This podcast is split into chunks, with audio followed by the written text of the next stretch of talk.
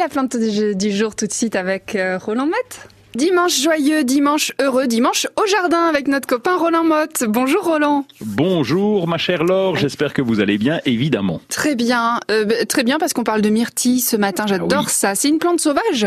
Eh ben oui, c'est une plante qu'on va trouver spontanément en Ardèche, dans les Vosges, dans le Massif central, dans les Pyrénées, un petit peu dans notre région, mais uniquement sur des terrains acides. Alors on sait que c'est une plante rustique parce qu'elle pousse en montagne, donc le froid ne lui fait pas peur. Et puis il y en a une quand même qui est adaptée au jardin. On l'appelle la myrtille américaine parce qu'elle est de là-bas. Et donc euh, c'est un arbuste. Lui, on l'appelle aussi le bluet ou le bleuet.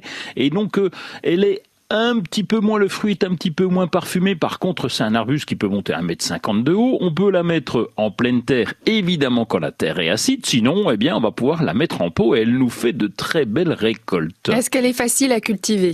Oui, peinard. Peinardos, Ah. à condition, à condition d'avoir le sol adapté, encore une fois. Donc, euh, pH acide, terre acide. Donc, en pleine, en plat calcaire, ça va pas bien. Mais sinon, il suffit d'avoir un gros pot. On met de la terre de bruyère dedans.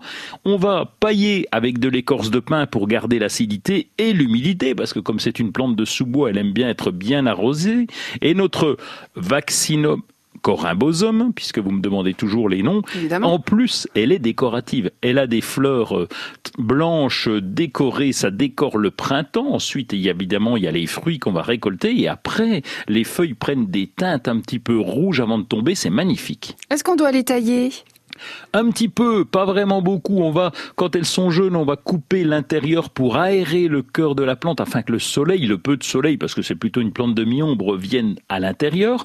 On va couper les branches qui sont un peu sèches en pot. Ça arrive régulièrement. Donc il y a des, des, des branches sèches, on les coupe. Et puis il y a des branches qui ont tendance à tomber un petit peu, ce sont les plus vieilles. Là aussi, on les coupe pour privilégier, comme sur le groseillier, les plus jeunes. Et c'est tout ce qu'on a à faire et avec euh, en pot évidemment un petit peu d'engrais, eh bien vous aurez une récolte très régulière. Donc euh, c'est une plante euh, intéressante et les confitures sont aussi très intéressantes. Et si on a envie de vous réécouter, réécouter vos bons conseils, ça se passe sur francebleu.fr et l'application ici.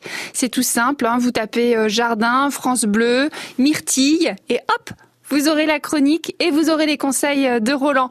En parlant de, conseils, Roland, je suis sûre que vous avez un conseil sur le concours des jardins. Vous allez sur francebleu.fr, vous prenez trois photos de votre potager et euh, vous téléchargez le bulletin d'inscription, vous remplissez, il y a trois trucs à faire, c'est ouvert à tous les jardins potagers, les plus petits et les plus grands et on va bientôt décider avec le jury qui nous allons aller voir au mois d'août. J'espère que vous serez